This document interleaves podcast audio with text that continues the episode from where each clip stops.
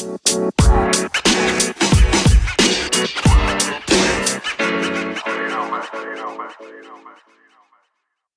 lu masih dengerin lagi podcast Kepo Kepo Kepo episode 40 dan masih bersama gue Haris Prasetyo. Dan di seberang sana nih udah ada temen gue.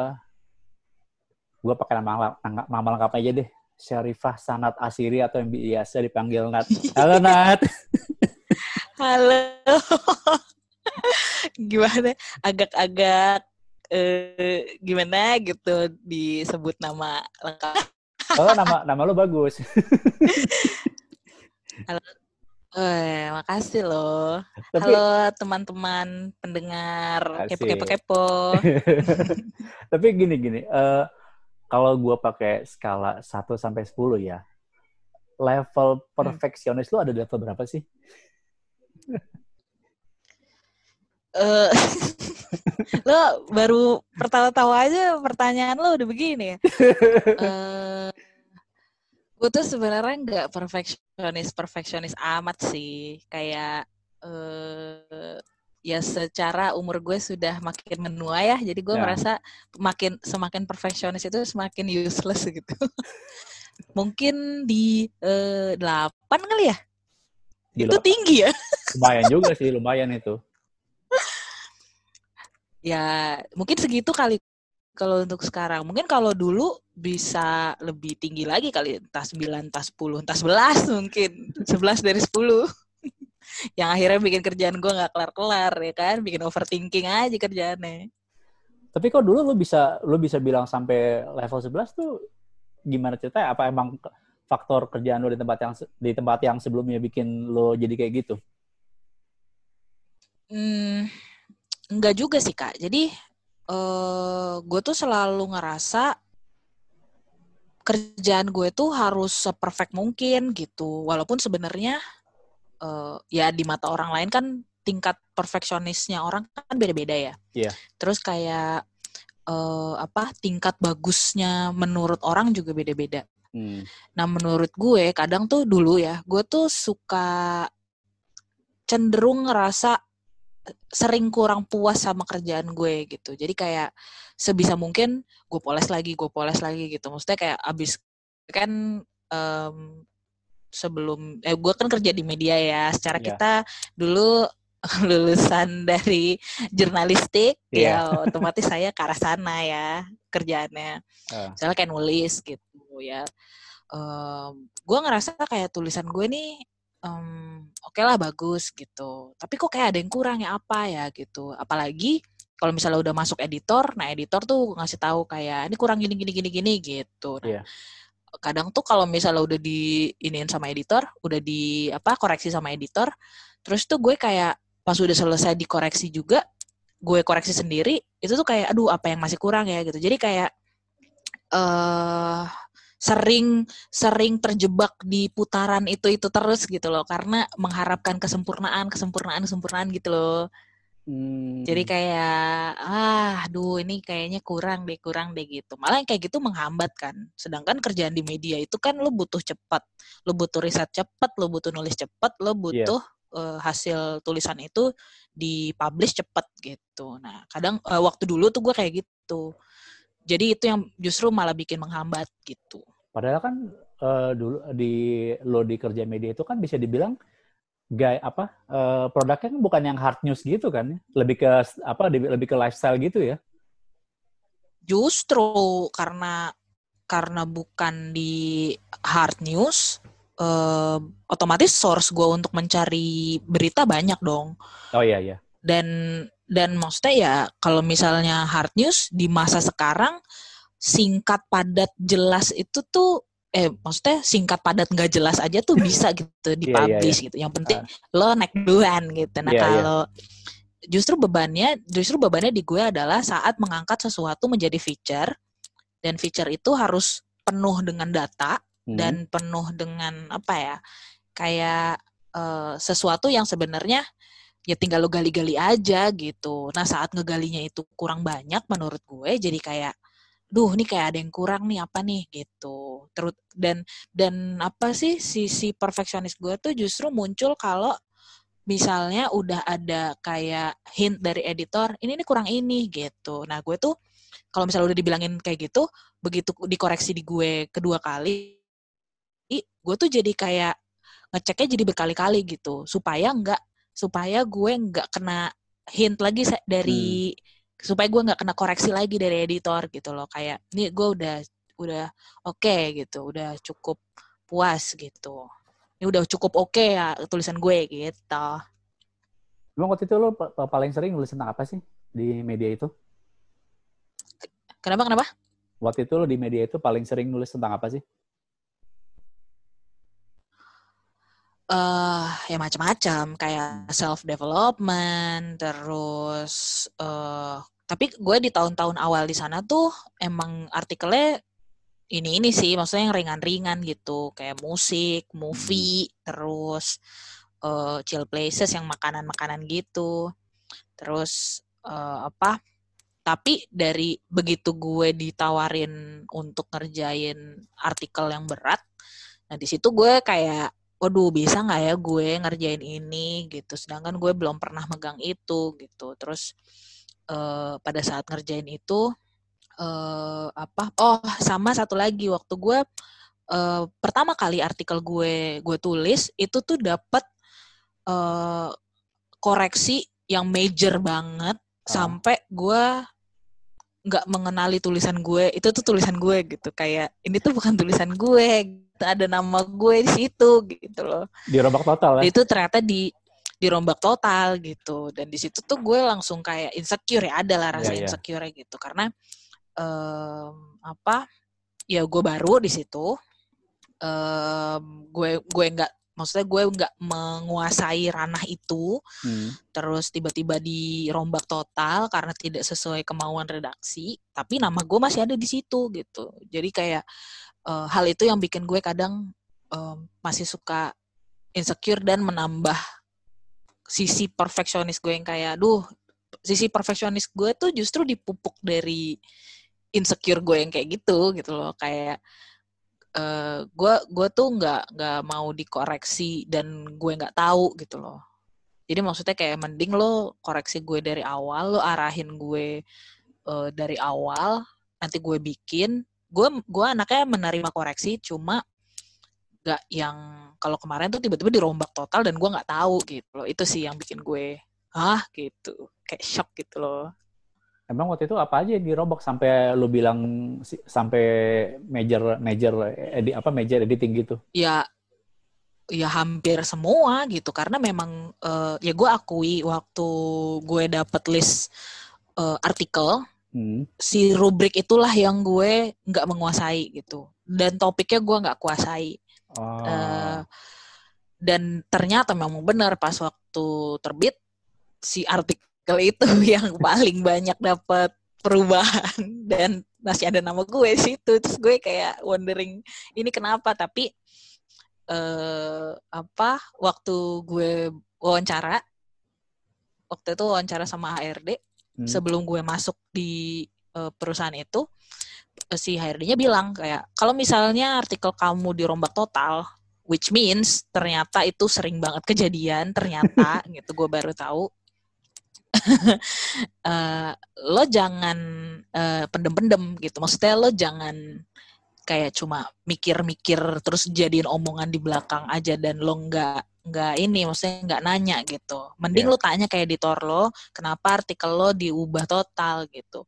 Daripada lo pendem-pendem-pendem lo nggak suka akhirnya lo mutusin buat cabut dari sini gitu. HRD gue dulu pernah bilang kayak gitu. Jadi pas waktu gue dihadapin sama kejadian kayak gitu yang akhirnya menimpa gue gue akhirnya ngomong ke editor gue gitu. Terus uh, apa editor gue bilang um, ini bukan gue yang edit ini tuh langsung editor in chief yang edit gitu. Oh.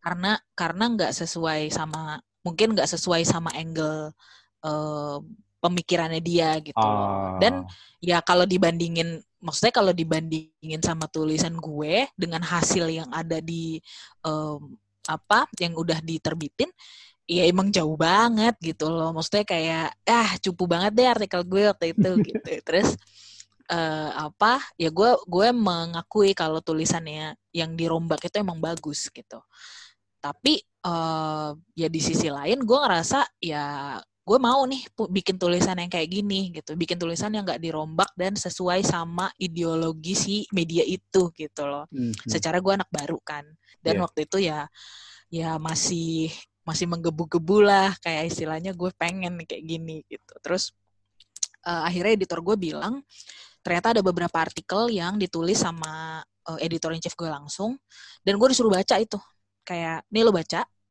Um, baca baca terus sampai akhirnya lu ngerti nanti bahasanya kayak begini begini begini gitu loh. Maksudnya uh, yang yang beliau mau tuh yang kayak gini gitu. Akhirnya ya udah itu jadi itu jadi acuan gue gitu. Kayak oh datanya begini gitu. Misalnya editor in chief gue uh, bikin tulisan dengan data yang cukup menarik-menarik gitu. Akhirnya gue membiasakan untuk itu. Terus apa contoh-contohnya juga lumayan up to date gitu loh.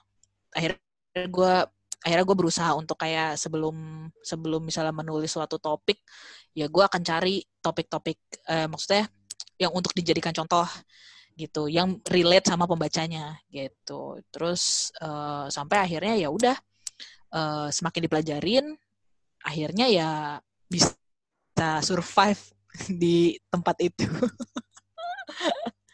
sampai enam tahun kalau nggak salah deh gue wow. di situ. Sampai kalau nggak salah lu udah sampai ini kan, sampai gitu. udah naik jabatan juga kan?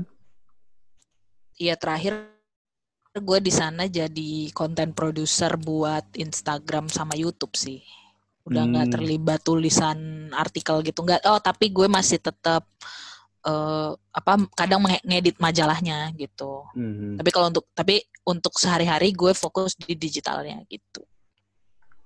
Oh, tapi waktu akhirnya lu di, di, di dapat posisi baru di digital, gimana waktu itu proses uh, adaptasi semua? Kan sebelumnya kan lu banyak nulis kan, cetak nih waktu itu ketika pindah digital, hmm. gimana proses adaptasinya lo? Eh, uh, nggak, ya emang sebenarnya nggak sesulit itu sih karena hmm, apa ya harus gue akuin dulu tuh hmm, perusahaan ini uh, apa ya nggak nggak nggak memfokuskan diri untuk di digital jadi di digital itu tuh nggak di nggak difokusin kayak SEO-nya gitu hmm. kalau misalnya sekarang kan orang-orang berlomba buat gimana caranya biar bisa teratas di Google yeah. Atau gimana caranya biar uh, apa verified gitu misalnya akunnya. Nah kalau kalau dulu waktu di era gue itu tuh nggak nggak gitu. Jadi um, yang penting kontennya ada dan kayak ibaratnya tuh memin hanya memindahkan ideologi majalah ke websitenya. Gitu. Jadi oh. uh, jadi switchingnya tuh juga sebenarnya nggak nggak nggak susah karena itu karena nggak ada nggak nggak apa ya kayak nggak diwajibin untuk SEO-nya harus gini Hmm. Uh, terus kayak cara gorengnya harus gini enggak gitu. Nah begitu juga waktu gue akhirnya itu untuk website ya. Yeah. Kalau gue di Instagram sama YouTube ya sebenarnya lebih adaptasi yang susahnya itu adalah bikin konten yang uh, jauh lebih sering. Kalau kalau di majalah kan lo punya waktu satu bulan untuk meng, untuk menggoreng sekian misalnya anggaplah 12 artikel gitu dalam satu bulan. Yeah. Lo punya banyak waktu gitu. Sedangkan kalau misalnya di digital semua serba cepat, eh, bahkan dalam satu hari mesti ada sekitar lima konten yang naik, 5 sampai enam konten yang naik untuk Instagram. Terus di YouTube mesti ada eh, tiga 2 sampai tiga video per minggu gitu dulu. Lebih lebih lebih susah adaptasinya di situ sih. Cuma akhirnya ya karena uh, apa ya dibiasain uh, jadinya kayak ya, ya udahlah gitu go ahead emang kita memang udah harus uh, apa switching pelan-pelan nih dari cetak ke digital gitu. Nah waktu itu lo gimana uh, apa kayak strateginya supaya bisa memproduksi uh, banyak konten untuk Instagram sama YouTube? Planningnya gimana? Ya kalau kalau planning kita sebenarnya ada meeting mingguan, hmm. terus setiap setiap uh, content creator itu tuh udah megang ide gitu. Jadi kayak di minggu ini kita mau bikin apa nih gitu. Terus uh, begitu juga untuk yang di content creator yang di YouTube, dia mau bikin video apa, uh, itu tuh udah udah harus ada idenya gitu. Terus kayak di meeting itu baru kita kayak ngomongin uh, itu di eksekusinya kapan, bagaimana gitu. Kayak misalnya mau bikin konten Instagram foto gitu. Nah ini tuh di fotonya uh, mau seperti apa, cari dulu mood boardnya di uh, internet misalnya gitu. Lebih ke kayak gitu sih. Terus kalau misalnya kalau kayak videonya di meeting itu tuh cuma kayak ya udah uh, ide aja gitu. Kalau misalnya untuk eksekusinya itu ada ada deadline sendiri-sendiri. Misalnya kayak oke okay, di ini tuh buat tayang di tanggal berapa, misalnya seminggu kemudian. Nah di antara seminggu itu tuh ada misalnya dua hari dikasih waktu buat bikin skrip atau misalnya dua hari untuk ngubungin narasumber, baru dua hari selanjutnya bikin skrip, dua hari selanjutnya syuting gitu. Jadi kayak ada proses praproduksi, produksi sama pasca produksinya tuh juga kayak di di apa dijadwalin gitu loh.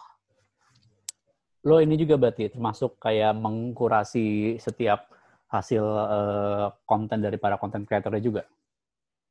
Uh, iya, jadi uh, waktu gue akhirnya dipindahin, bukan dipindahin sih, itu lebih kayak ke diberi uh, tanggung jawab untuk sebagai produser Instagram dan YouTube, ya mau nggak mau gue jadi pintu terakhir, bukan pintu terakhir sih, pintu terakhir admin kan yang ngepost gitu. Yeah. Tapi uh, otomatis semua kurasi itu adanya di gue gitu. Jadi waktu uh, apa konten kreator selesai bikin, mereka bikin misalnya untuk Instagram mereka bikin uh, foto atau video atau misalnya nyari uh, konten di internet bikin caption itu sebelum dipost ya udah pasti gue cek dulu gitu. Gue cek kira-kira ada yang mesti ditambahin enggak atau mesti dikurangin enggak gitu. Ini uh, apa cukup up to date atau enggak gitu. Cukup uh, relate enggak sama uh, medianya sama pembacanya gitu. Cukup menarik nggak? Gitu. Kalau misalnya udah cukup menarik ya post gitu. Kalau um, ada yang kurang ya gue tinggal minta tambahin atau ya ya gue riset riset untuk nambahin gitu. Kalau misalnya untuk YouTube um, karena akan sangat susah untuk ngoreksi di pasca produksi jadi pas di pra produksi itu um, gue kayak minta tolong sama konten kreatornya untuk nih skripnya kayak gimana, ini lo mau bikinnya kayak gimana, mau syuting di mana, udah ada izinnya belum, budgetnya berapa gitu. Nah baru hmm, apa pada saat produksi sama pasca produksi itu nggak nggak 100% gue plototin gitu loh. Hmm. Bahkan pernah ya sering sih lebih tepatnya sering pada saat mereka produksi gue nggak ada di situ gitu karena gue udah maksudnya dari praproduksi udah dijabarin nih mau gue mau bikinnya kayak gini gini gini gini videonya ya udah gue percayakan ke mereka. Uh, nanti gue tinggal poles terakhir di pasca produksi pas waktu video selesai digoreng selesai diedit maksudnya.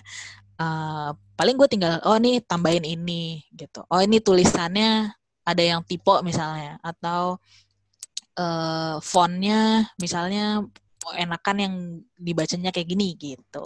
Jenis font yang kayak gini gitu. Jadi uh, apa ya gue tuh karena gue tidak terlalu suka micromanagement hmm. jadi sebisa sebisa mungkin gue apa ya uh, mempercayakan kerjaan itu ke teman-teman gue yang sebagai eksekutor gitu loh. Karena uh, gue tahu persis sebagai eksekutor gimana rasanya saat direcokin sama atas-atas yang akhirnya ngerasa kayak nggak percaya sama gue gitu. Kayak memberi masukan boleh tapi pasti kita akan ngerasa kok ada batasan di mana kayak ini sebenarnya lo memberi masukan atau lo sebenarnya nggak percaya gitu.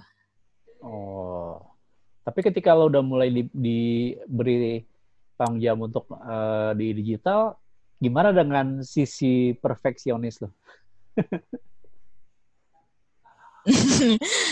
ya kan gue bilang apa sisi perfeksionis gue itu dulu-dulu Hmm. sangat tinggi, tapi pada saat akhirnya apa ya bertabrakan dengan kerjaan-kerjaan gue yang eh, harus pace-nya cepat, terus. Nggak bisa lagi gue berlinang-linang, berlinang-linang, ber- berenang-berenang di sisi perfeksionis gue. Ah, akhirnya ya ya udah gitu. Gue berusaha untuk nggak ya nggak sisi perfeksionis gue tuh gue turunin gitu. Karena kadang kalau misalnya gue tetap kekeh gue bertahan dengan sisi perfeksionis gue nggak nggak akan nggak akan selesai cepet kerjaan itu gitu. Nah gue juga pernah punya writer eh, dia tuh juga kayak gitu perfeksionis gitu. Dan gue dan gue ngerasa kayak ini tuh kayak gue dulu gitu. Iya. akhirnya nggak selesai selesai. Eh, apa pada saat deadline eh, belum bisa ngasih gitu. Karena ngerasa ini belum belum belum oke belum oke belum oke gitu loh. Eh, malah kadang saking perfeksionisnya semua hal hasil riset itu tuh justru malah bikin pusing kan malah jadi writer's block. Karena kebanyakan hal yang di riset jadi kayak aduh mau masukin data yang mana ya? Sedangkan space majalah itu kan sedikit. Iya, iya. justru harus memperbanyak visual di gambar gitu kan. Gitu. Jadi eh, sisi perfeksionis gue tuh mulai di harus dipangkas diturunin tuh karena Hmm. itu gitu. Karena pada prakteknya nggak bisa terus-terusan perfeksionis. Salah satunya adalah yaitu lo menghasilkan tulisan pada saat ditaruh di layout majalah nggak bisa semua nggak bisa semua masuk dan lo harus let go yang kayak ya udah gitu. Lo harus kayak ya udah yang mana yang penting? gitu. Lebih baik menyelesaikan eh lebih baik selesai tapi nggak perfect daripada lo berusaha untuk perfect tapi nggak selesai gitu. Karena lo akan jadi mengabaikan kerjaan-kerjaan lo yang lain gitu. Adalah artikel-artikel yang lain gitu. Lo menghabiskan waktu untuk eh, apa menyelesaikan satu sedangkan yang lain tuh lo abai gitu. Iya, iya. Berarti gimana kalau misalkan kalau misalkan nih lu kalau boleh ngasih tips gimana sih menghadapi tipikal orang entah ka- entah eh, ata apa entah mungkin eh, rekan kerja atau mungkin bawahan lo yang kalau kerjaan tuh harus perfeksionis gimana sih berarti cara-cara meng- menghandle mereka itu orang-orang kayak gitu? Hmm, gimana ya sebagai kadang eh, sisi idealis gitu. Sisi idealis gue adalah si perfeksionis itu mungkin ya. Hmm. Ba- malah sebenarnya mungkin sisi perfeksionis gue itu eh maksudnya hasil dari eh, yang gue gadang-gadang ini nih hasil dari perfeksionis gue gitu. Bisa aja Iya. di mata orang tuh sebenarnya apa nih biasa aja gitu. Ya kalau gue sih lebih ke sisi perfeksionis itu sebenarnya bisa eh, entah berkurang atau bertambah saat ya udah lo mengerjakan sesuatu yang ada deadline-nya gitu loh. Hmm. Kalau misalnya lo merasa lo perfeksionis eh ya manfaatkan waktu yang ada gitu. Maksudnya lo bisa lo boleh perfeksionis asal jangan lewat waktu gitu, asal jangan lewat deadline gitu. Kadang kan ya perfeksionisnya orang itu adalah mengabaikan waktu gitu loh. Lo lo berusaha untuk menyempurnakan sesuatu tapi lo lupa kalau waktu tuh larinya cepet gitu. iya iya iya Lo malah abai sama hal-hal lain gitu. Jadi sebenarnya kalau buat orang-orang yang perfeksionis di luar sana mungkin kalau yang kalau yang apa sih yang belum yang belum merasa perfeksionis itu mengganggu ya bagus tapi mungkin nanti akan ada masa di mana eh, idealisme dari perfeksionis sisi perfeksionis lo tuh akan bertabrakan sama pekerjaan lo gitu. Itu sih yang gue rasain gitu. Jadi kalau semakin semakin cepat deadline-nya harusnya ada kondisi dia harus maksain diri harus nurunin sisi perfeksionisnya ya. Iya. Dan eh apa ya kayak biarin lain yang ngeliat gitu.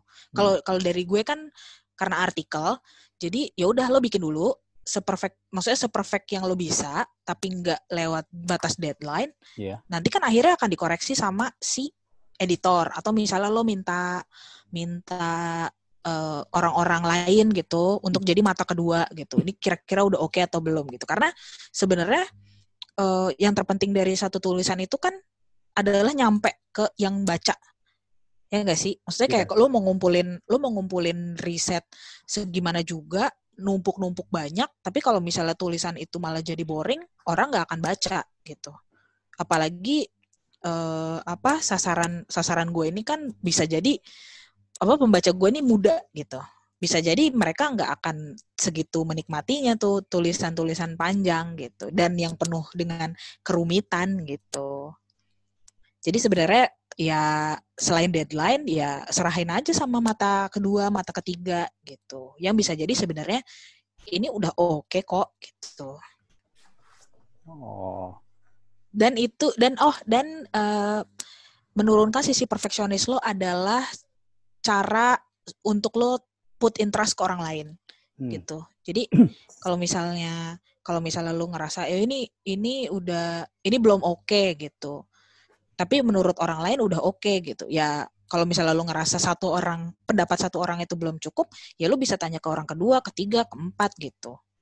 Jadi eh, itu juga mengasah mengasah rasa lo percaya sama orang dan rasa lo percaya sama diri lo gitu. Kalau ini udah bagus kok gitu.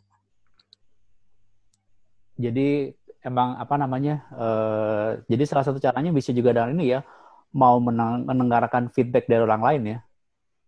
Iya betul. Jadi kalau kalau apa lo ngerasa kayak, duh ini kayaknya kurang oke nih, lo langsung aja lempar ke orang-orang, tanya orang-orang, gitu. Hmm. Tapi kalau balik lagi ke ke apa ke kerjaan lah, kenapa lo pindah? Hmm. Apalagi lo eh, pindahnya kalau nggak salah bukan bukan media lagi ya? Iya. Kenapa tuh? eh itu juga sih kak kayak em, kalau kalau misalnya di media, ya mungkin gua ngerasa udah cukup kali ya sekolah Hmm. di media itu, Iya. di media tersebut gitu.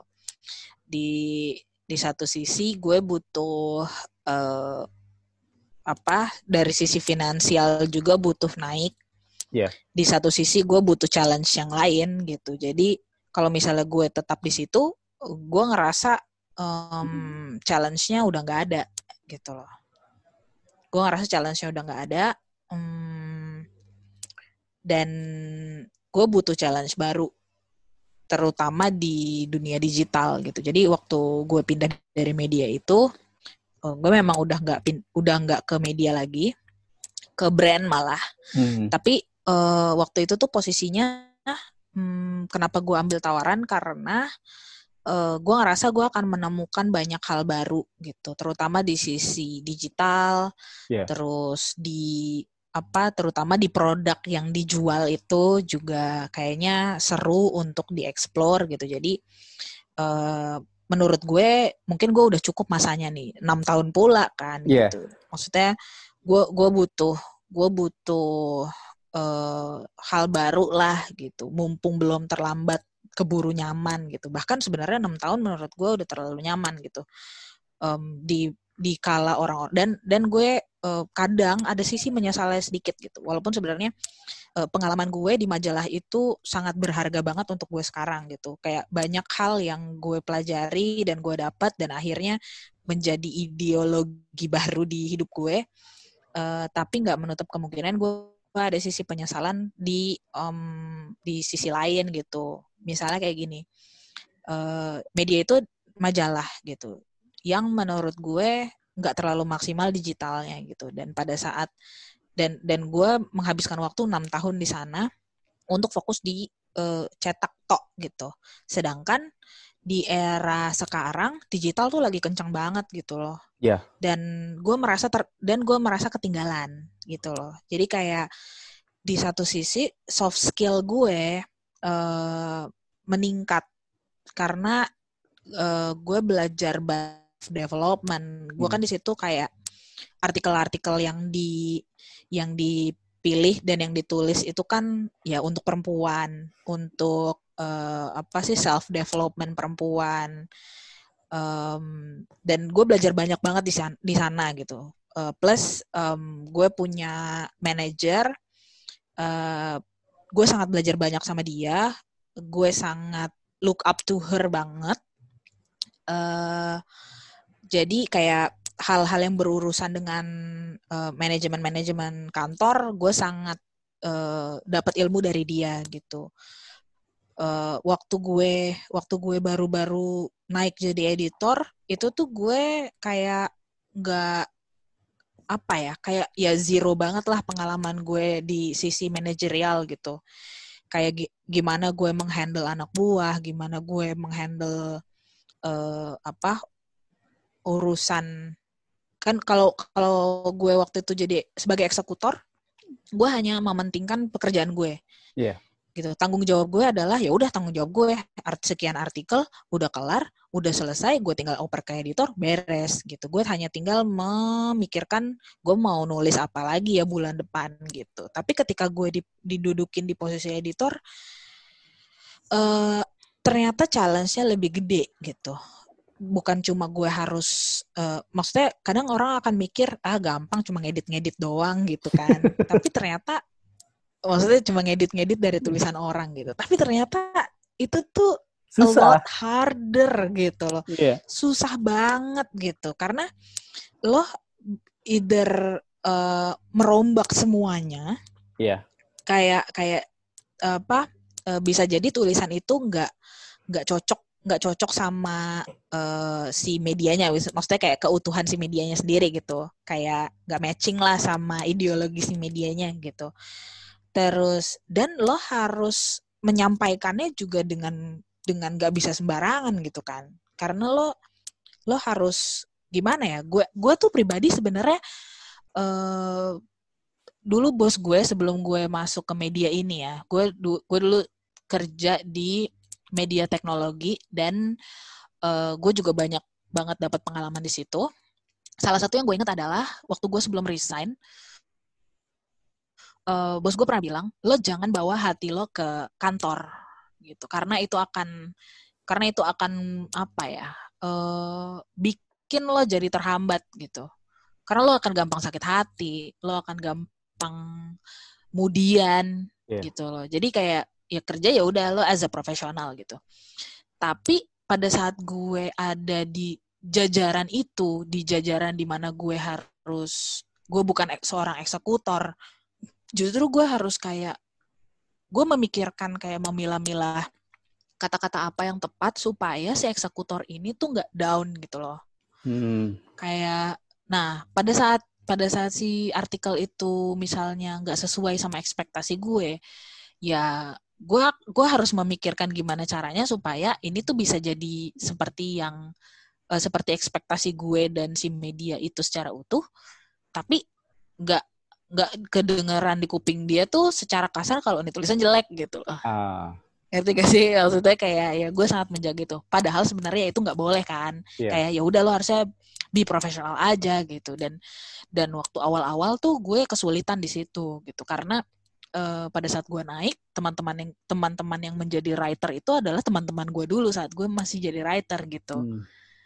dan ke uh, jadi berasa gitu loh kayak kayak ya aduh gimana ya cara gue ngomongnya ya gitu sedangkan nggak mungkin juga gue belaga bosi bilang tulisan lo A B C gitu yeah, harus yeah. Iya. rombak segala macam gitu loh sedangkan uh, mereka pun tahu gitu posisinya gue saat-saat menjadi eksekutor juga kayak aduh nih tulisan gue diinin lagi ini gitu loh jadi kayak gue harus gue harus mikirin mikirin juga gitu gimana gimana caranya mereka uh, supaya nggak sakit hati atau supaya mereka tetap bisa uh, lift up sama uh, apa masukan-masukan yang gue kasih gitu Terus sebenarnya pertanyaannya apa ya? Gue sampai lupa.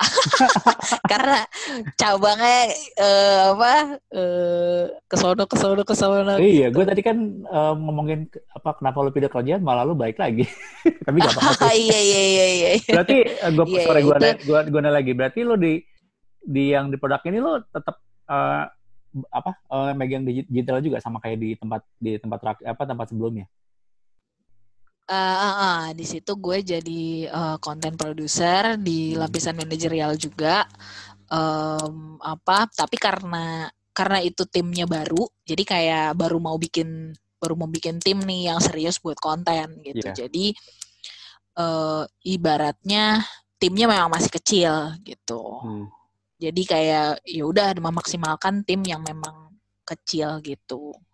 Berapa orang waktu itu timnya pas lo pas lo masuk itu? Berapa orang ya? Kalau untuk tim sebenarnya karena gue karena di situ fokusnya adalah video. eh, eh, sebenarnya itu sebenarnya tim konten ini gabung sama tim marketing.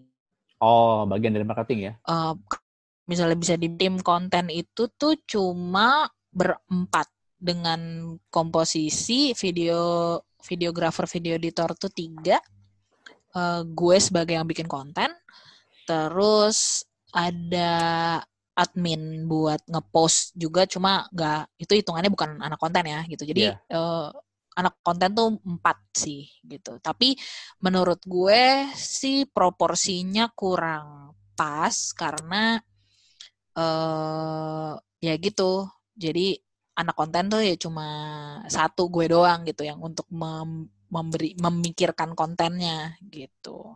Oh sama ada juga tim desain gitu. Cuma tim desain itu eh mereka bikin mereka bikin desain untuk yang lain juga gitu. Nggak cuma buat konten Instagram dan YouTube dan eh, email misalnya gitu tapi juga bikin bikin poster bikin bikin misalnya HR lagi butuh eh, karyawan gitu. Nah mereka bikin desainnya gitu.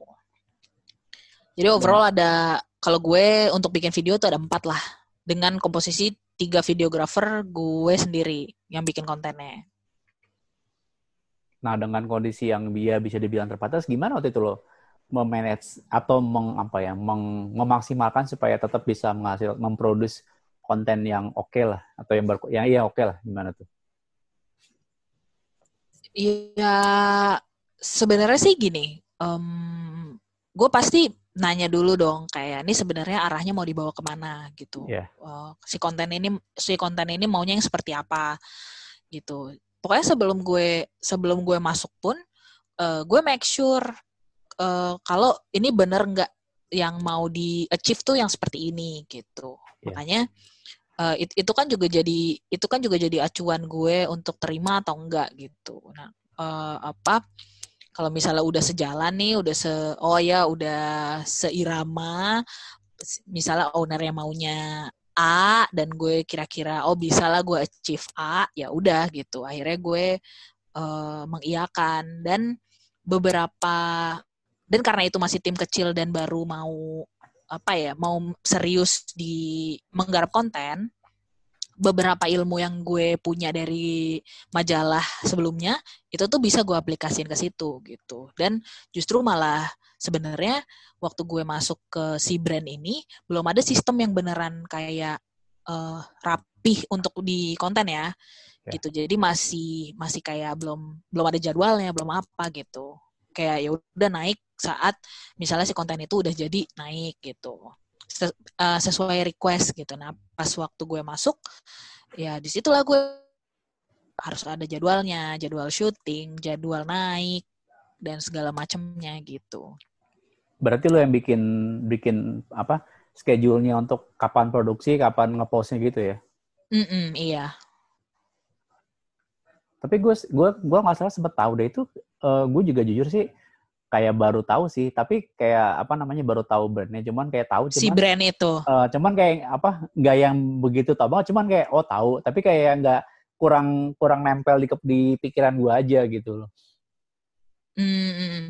sebenarnya si brand itu tuh udah lama sih kayak Ah. sekitar berapa tahun ya gue gue juga lupa itu berapa tahun cuma eh mungkin karena memang fokusnya ya ke cewek ya kan Iya, jadi iya. mungkin kalau lo nggak tahu itu nggak apa-apa Gak apa-apa.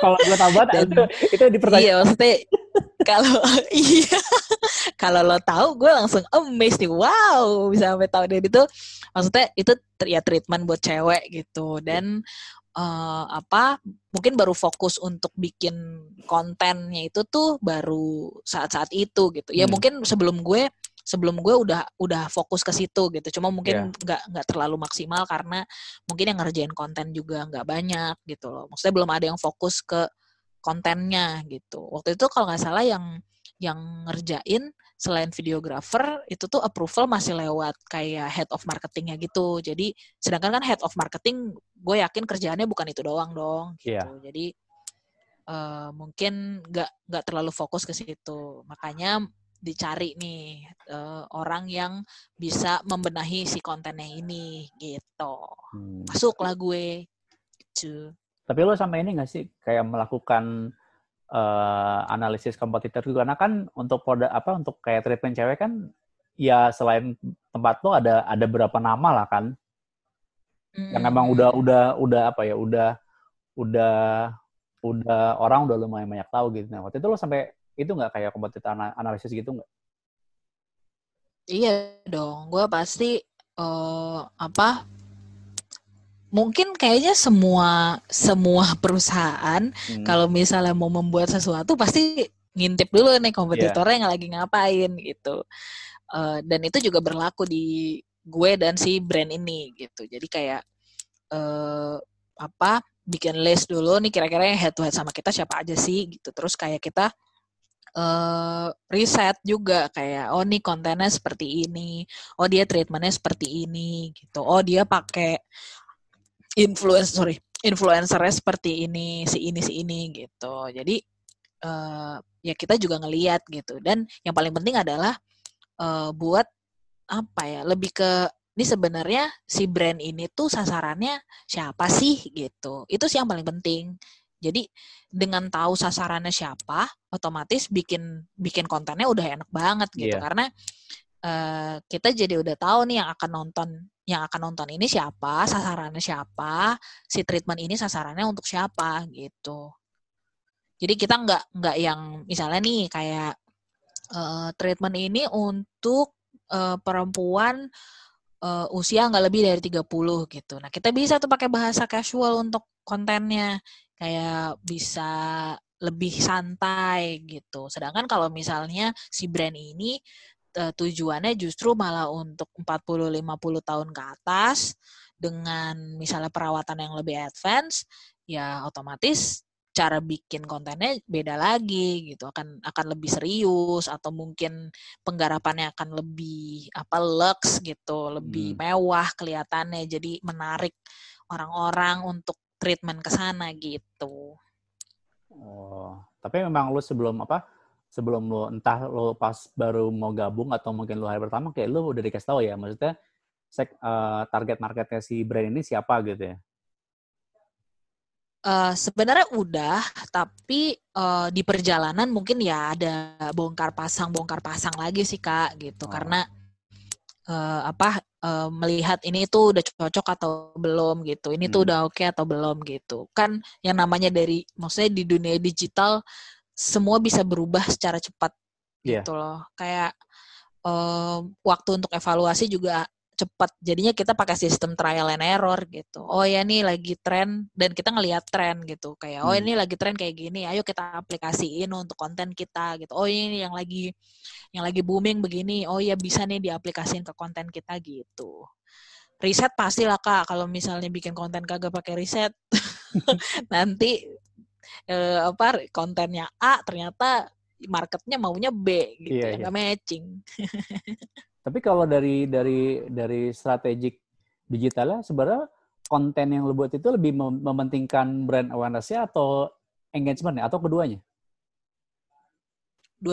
duanya kak bahkan sampai harus ada eh, apa sih purchasing di situ gitu loh Hmm. jadi si misalnya dia udah post gitu em, terus kayak ada yang komen-komen ya itu harus dijawab segera ke apa sama si adminnya gitu Iya, bahkan iya. kalau misalnya bisa lanjut lewat DM ya harus lanjut lewat DM gitu jadi kalau bisa sih sampai bener-bener eh, nih orang mau treat nyobain treatment di sini gitu goalsnya tuh sebenarnya itu Jadi juga eh, channel jadi, jadi apa channel jadi apa digitalnya dijadiin ini juga ya customer support juga ya. Iya, gitu. Karena kan mm, si eh, sasaran pasarnya si brand ini adalah Instagram gitu kebanyakan. Jadi Oh.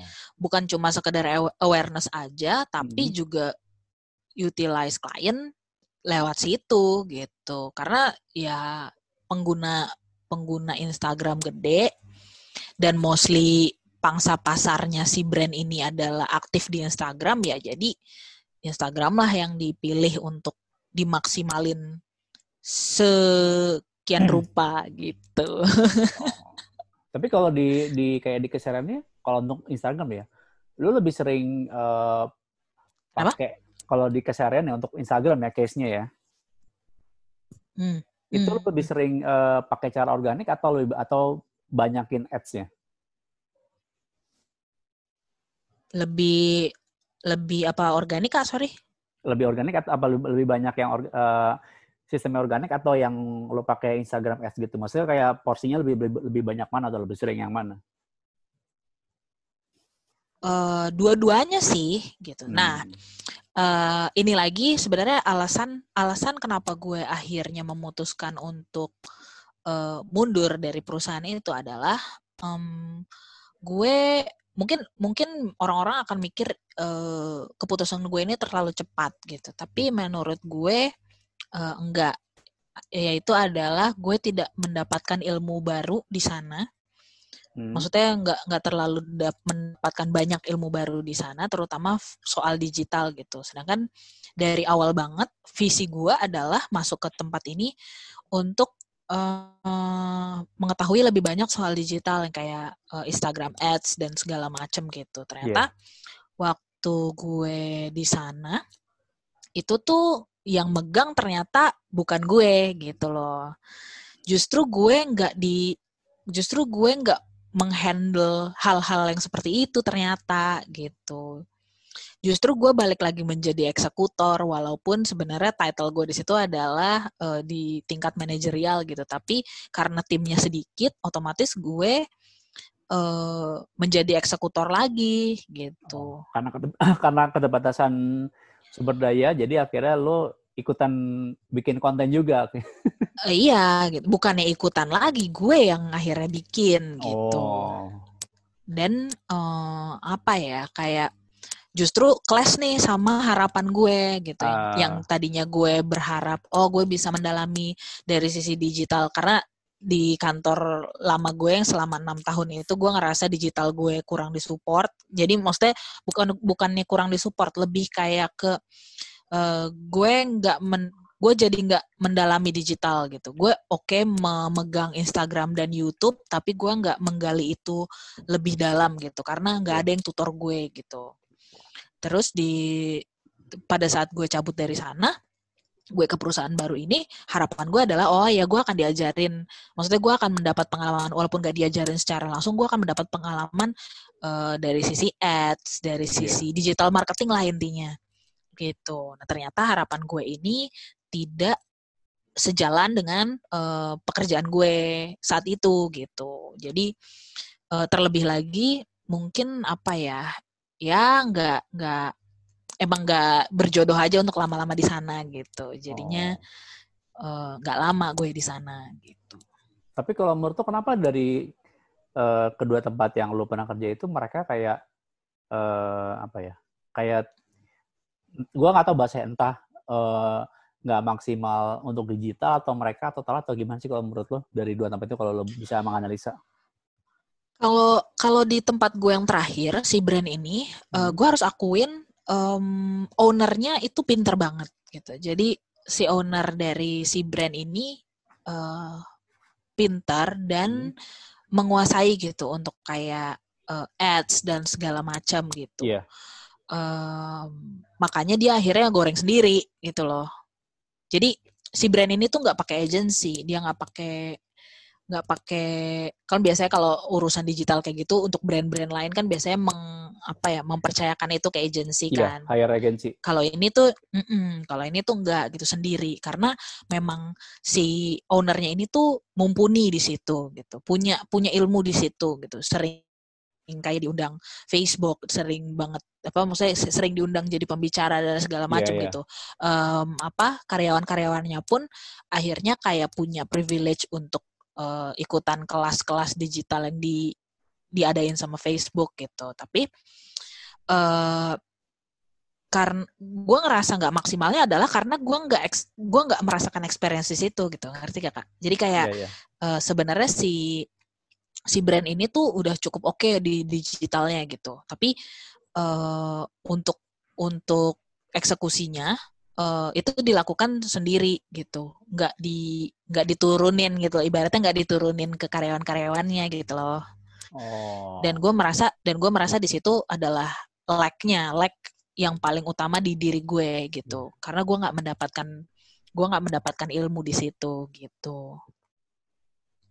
Kalau yang di tempat di media itu? Kalau yang di tempat lama uh, menurut gue pribadi um, apa ya owner owner dari media ini masih sangat uh, menambatkan hatinya di majalah gitu karena kalau di majalah itu uh, ya sesuai sama idealismenya iya. gitu nggak harus nggak harus apa ya nggak harus momen uh, jadi kalau kalau si owner gue ini eh si owner gue si owner media ini menurut gue adalah uh, orang yang perfeksionis juga jadi uh, beliau ini sangat mementingkan kualitas dibandingin kuantitas uh. gitu jadi uh, selama kualitas dari tulisannya itu uh, memenuhi syarat sesuai yang dia rasa oke, okay, ya nggak ada SEO-nya nggak masalah gitu, nggak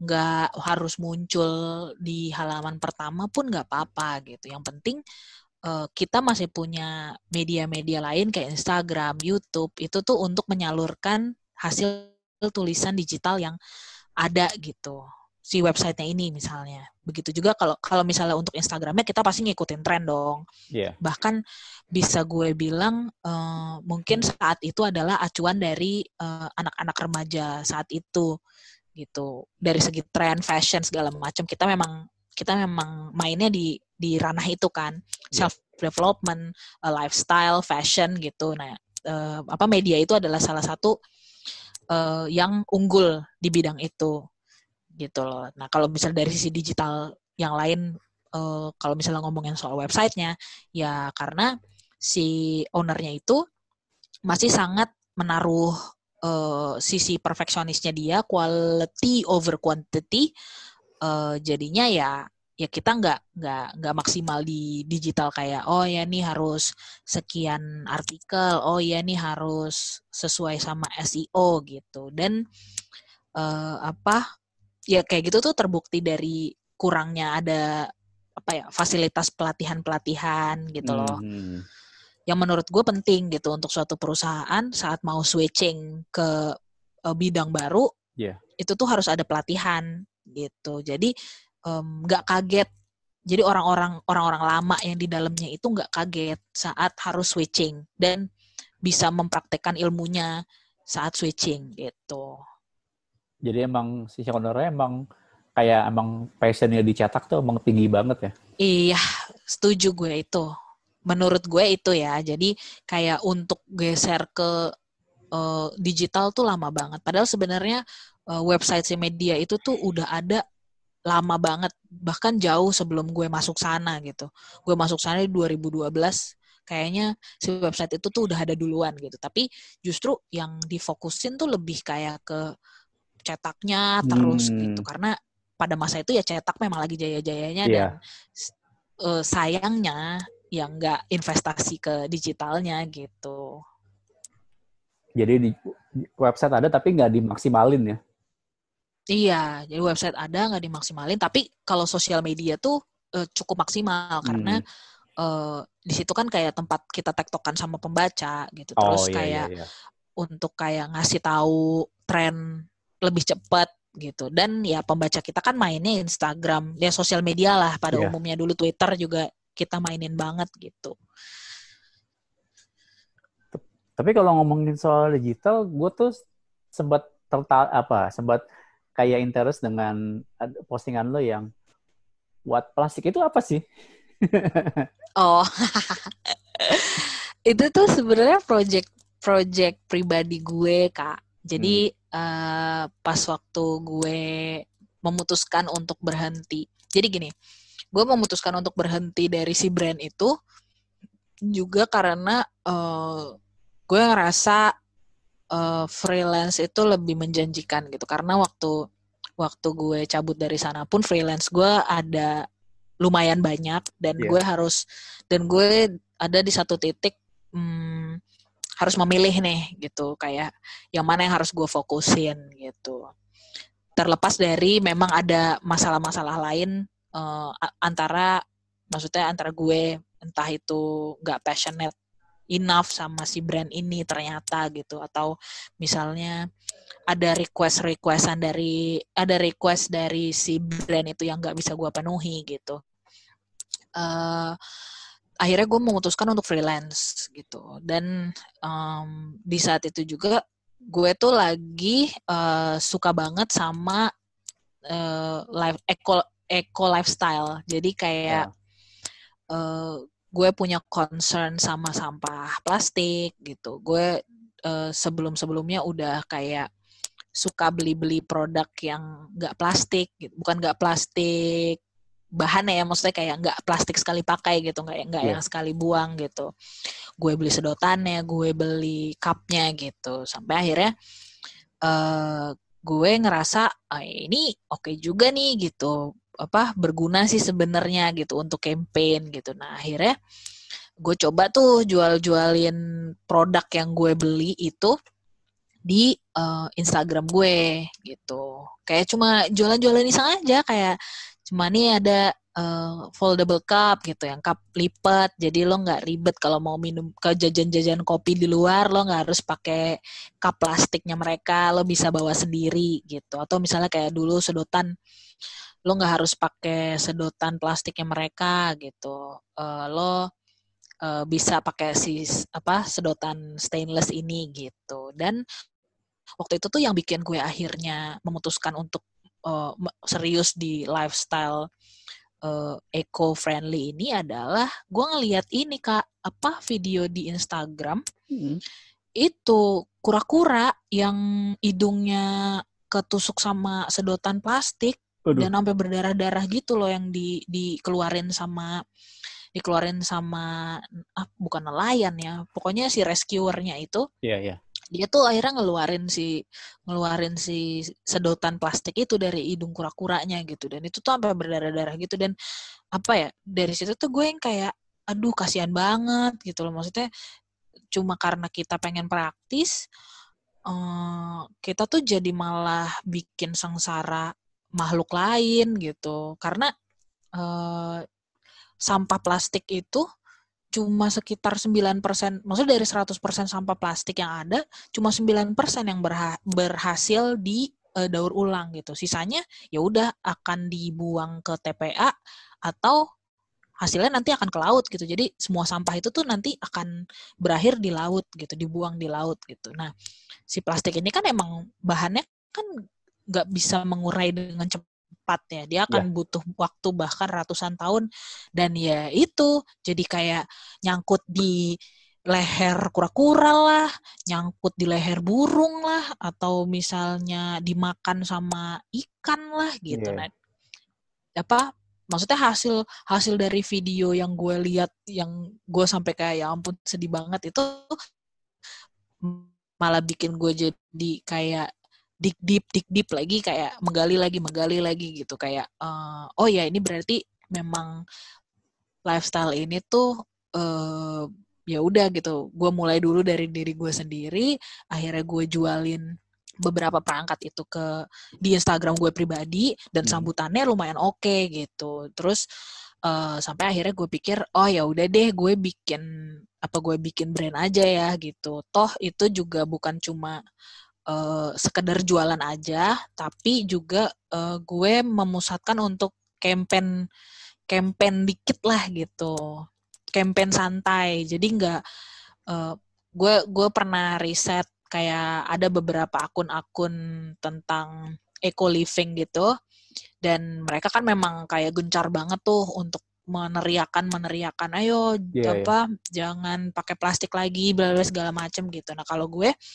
gue uh, at that time ngerasa walaupun sampai sekarang ya gue ngerasa tuh uh, gue belum se sebesar itu gitu untuk memberi pengaruh. Jadi uh, ibaratnya gue tuh masih campaign santai lah gitu. Gue pun juga masih suka kok pakai-pakai plastik sekali pakai gitu. Misalnya kayak gue uh, misalnya pakai sampo saset lah atau misalnya gue pakai kopi minum kopi saset lah gitu. Jadi uh, tapi seenggaknya gue itu uh, punya misi untuk kayak diet plastik makanya hashtag si what plastik itu diet plastik kan jadi nggak hmm. totally uh, lo stop pakai plastik sekali pakai, tapi lo pelan-pelan mengurangi gitu. Dengan pelan-pelan mengurangi ini jadi kebiasaan, jadi kebiasaan dan akhirnya lo akan berpikir untuk ya udah gue survive kok nggak pakai plastik sekali pakai gitu. Akhirnya berhenti gitu kak. Kenapa namanya what plastik? uh, aduh itu itu tuh sebenarnya kayak ya udah sih brand brand tapi tapi sebenarnya itu ada filosofinya ya secara secara maksudnya ya dulu tuh gue mikirnya gini kayak siwat plastik ini gue berharap uh, menjadi brand di mana saat orang-orang ngomongin plastik terus tuh kayak orang-orang tuh eh maksudnya uh, orang-orang tuh nanti akan bertanya what plastik gitu. Jadi kayak, hah plastik? Lo lo ngomongin plastik apa gitu loh kak? Ngerti gak? Oh, gue ngerti ya. jadi ya, ya, ya, jadi kayak karena udah saking lo lamanya nggak pakai plastik, uh. saat ada orang yang ngomongin soal plastik sekali pakai atau apa lo ada sedotan plastik gak gitu? Terus kita tuh kayak apa itu orang-orang tuh akan menjawab iya. Hah? What? Plastik? Apa itu plastik? Gitu. Oh, cici sih sebenarnya. Iya, tapi itu bisa jadi kayak jadi ini loh campaign jangka panjang loh itu. Akhirnya ketika lo udah bener-bener dari tahap diet mengurangi sampai akhirnya lo bener-bener nggak ketergantungan plastik sampai akhirnya akhirnya udah nggak ada tuh konsep plastik dalam pikiran lo gitu ya? Iya mimpinya sih itu sih kak. Hmm. mimpinya itu. Berarti sebenarnya orang uh, orang apa orang-orang sebenarnya udah mulai udah mulai peduli dengan masalah masalah uh, apa ya kayak sampah plastik yang berlebihan gitu ya dan maksudnya lebih dan masalah apa keseimbangan lingkungan gitu ya? Uh, sebenarnya iya. Cuma uh, mungkin masih masih agak susah ya buat orang-orang. Karena gini saat lo saat lo berkomitmen untuk nggak pakai plastik sekali pakai, berarti lo harus memangkas uh, sisi kepraktisan mau nggak mau, karena yeah. ada dengan adanya si plastik sekali pakai, mau itu kantong plastik, mau itu uh, apa sih alat makan plastik yang langsung sekali buang, itu kan uh, mem memberi kemudahan sama hidup lo gitu, lo lo nggak harus cuci-cuci, lo nggak harus siapin dari apa dari awal lo pergi kayak gitu-gitu.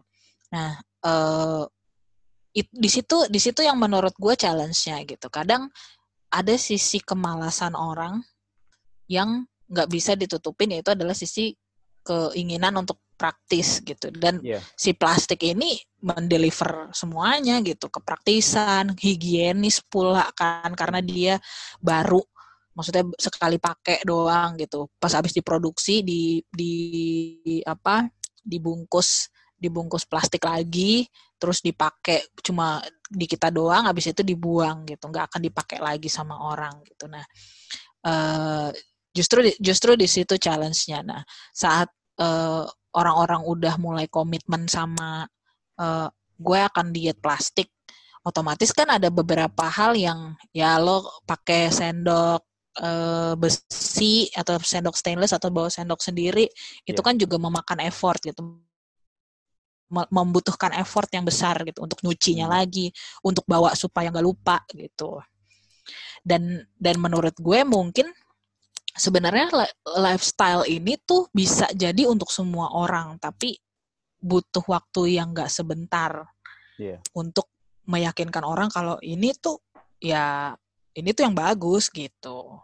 Ya walaupun sebenarnya uh, yang kayak tadi gue bilang standar bagus orang-orang kan lain gitu ya. Ada yang mungkin apalagi di masa pandemi kayak gini uh, itu malah jadi pro kontra gitu. Kadang orang akan ngerasa aduh nggak nggak nggak bisa nih gue bawa bawa peralatan makan sendiri gitu. Misalnya kayak ada satu kedai kopi di mana waktu itu waktu awal-awal pandemi sama sekali nggak menerima uh, reusable cup. Jadi harus pakai cupnya mereka uh, dan itu sekali pakai langsung buang gitu. Nggak nggak maksudnya nggak nggak boleh juga pakai gelas mereka yang harus dicuci gitu. Itu demi higienitas gitu.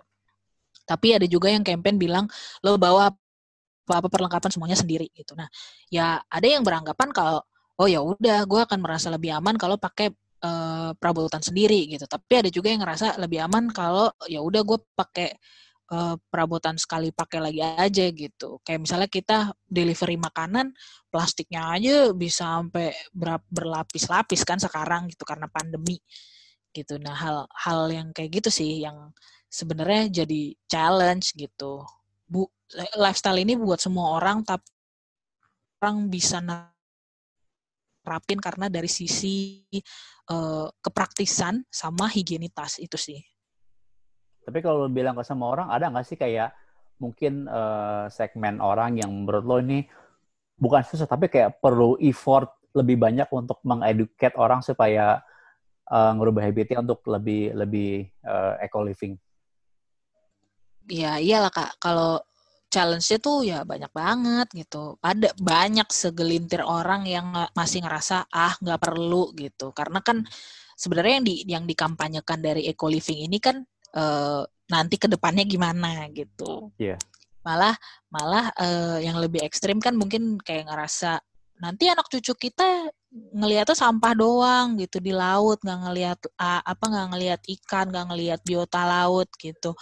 Uh, sedangkan orang-orang yang nggak nggak mikir kayak gitu akan ngerasa aduh lebay banget sih lo sampai mikirnya ke, kejauhan gitu toh ada orang yang bekerja untuk ngeruk-ngerukin sampah bla bla segala macam gitu kan. Jadi hmm. kayak uh, sebenarnya lebih ke mindset sih kak. Kalau misalnya mindsetnya itu bisa diubah pelan-pelan dan ngerasa itu positif ya ya itu akan menjadi ya, itu akan menjadi gampang gitu lo untuk switch ke eco living gitu. Tapi saat lo ngerasa ah ribet gitu. Mindset ribet aja tuh udah kayak udah matahin semuanya gitu Misalnya ya, kayak ya orang akan ngerasa aduh ngapain sih lo ribet-ribet uh. bawa cup uh, kopi sendiri terus nanti lo cuci terus nanti lo mesti bawa lagi gitu. Atau misalnya kayak uh, ngapain sih lo bawa, bawa sendok sendiri tuh udah disediain gitu. Dan lo harus cuci gitu gitu loh kak. Jadi kayak hal-hal yang kayak gitu. Kalau misalnya di dalam mindset lo udah ah, ribet deh kayak urusan kayak gini pasti nggak akan nggak akan bisa lo setulus hati gitu menjalankan eco living gitu. Itu kayaknya kan buat orang-orang emang yang bebel ya, berarti nggak mau diajak berubah gitu ya. Tapi ada juga yang um, apa nggak akhirnya nggak tahan gitu dan memandang uh, apa eco living ini tuh cuma lifestyle segebrak gitu kayak hmm. uh, ada adalah salah satu customer gue yang waktu itu dia stories dan um, di situ de dia dengan terbuka gitu bilang kalau dia beli beli perabotan kayak gini tuh cuma buat ngikutin tren aja, cuma buat follow the trend aja gitu karena yeah. trennya lagi kayak gini gitu loh. Terus kayak uh,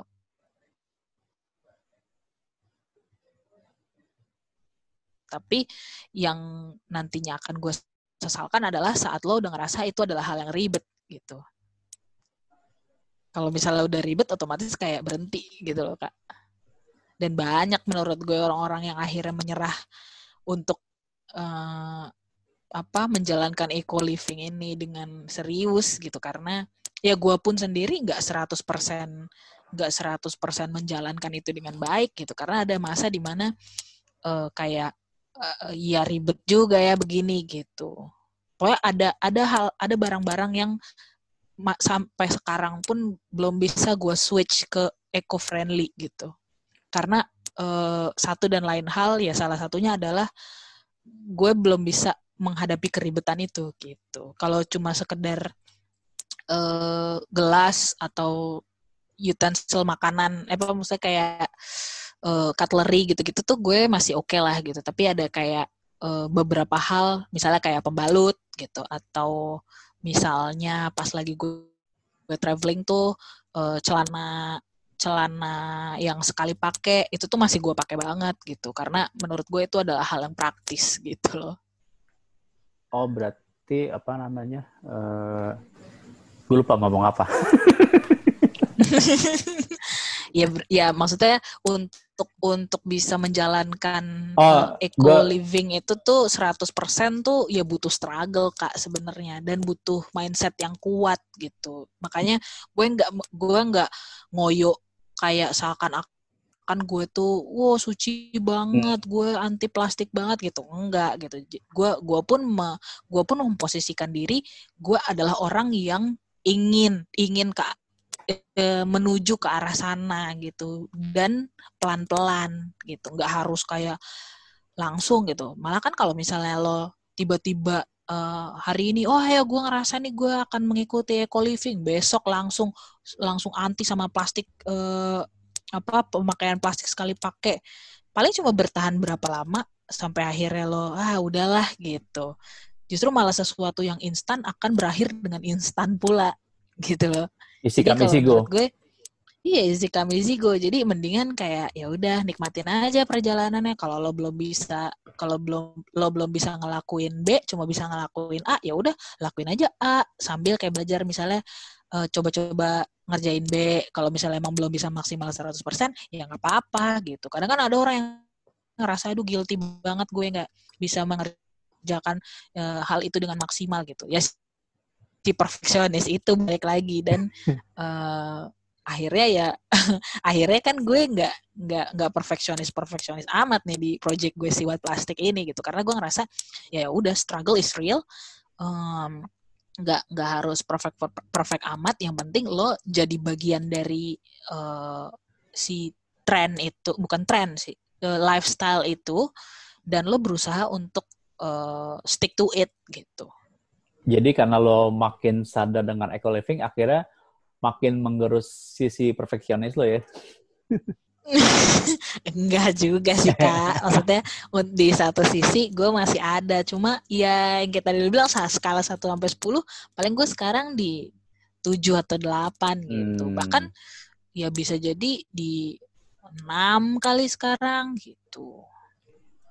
Udah mulai ini ya, turun pelan-pelan skalanya ya. Berarti Turun itu pelan-pelan tapi seiring dengan lo tur- mau apa, mau pelan-pelan ngerubah habit untuk lebih ke eco living ya.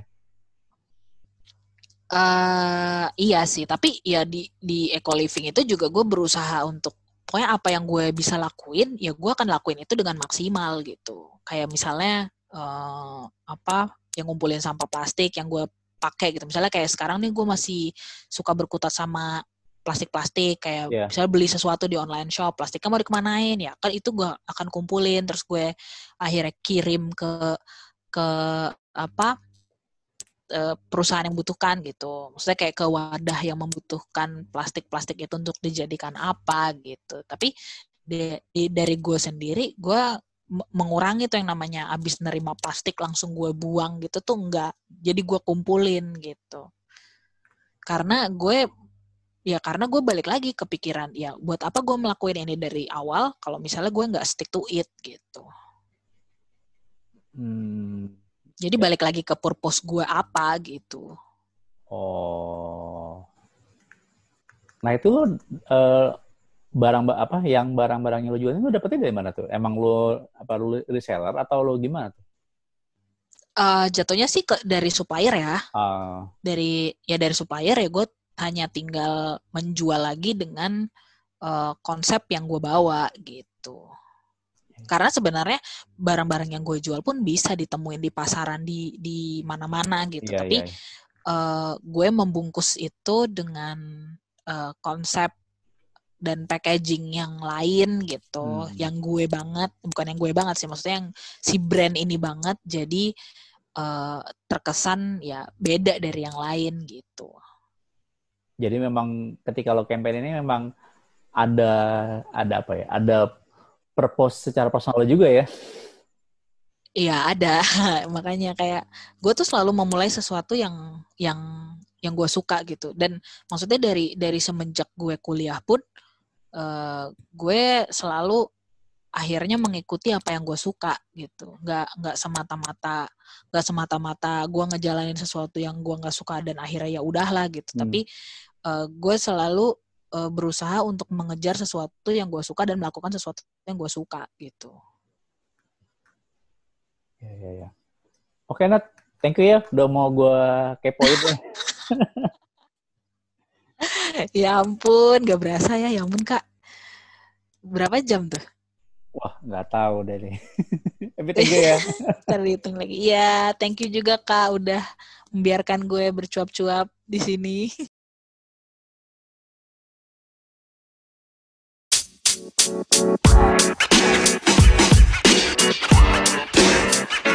You know, man. You know, man. You know, man.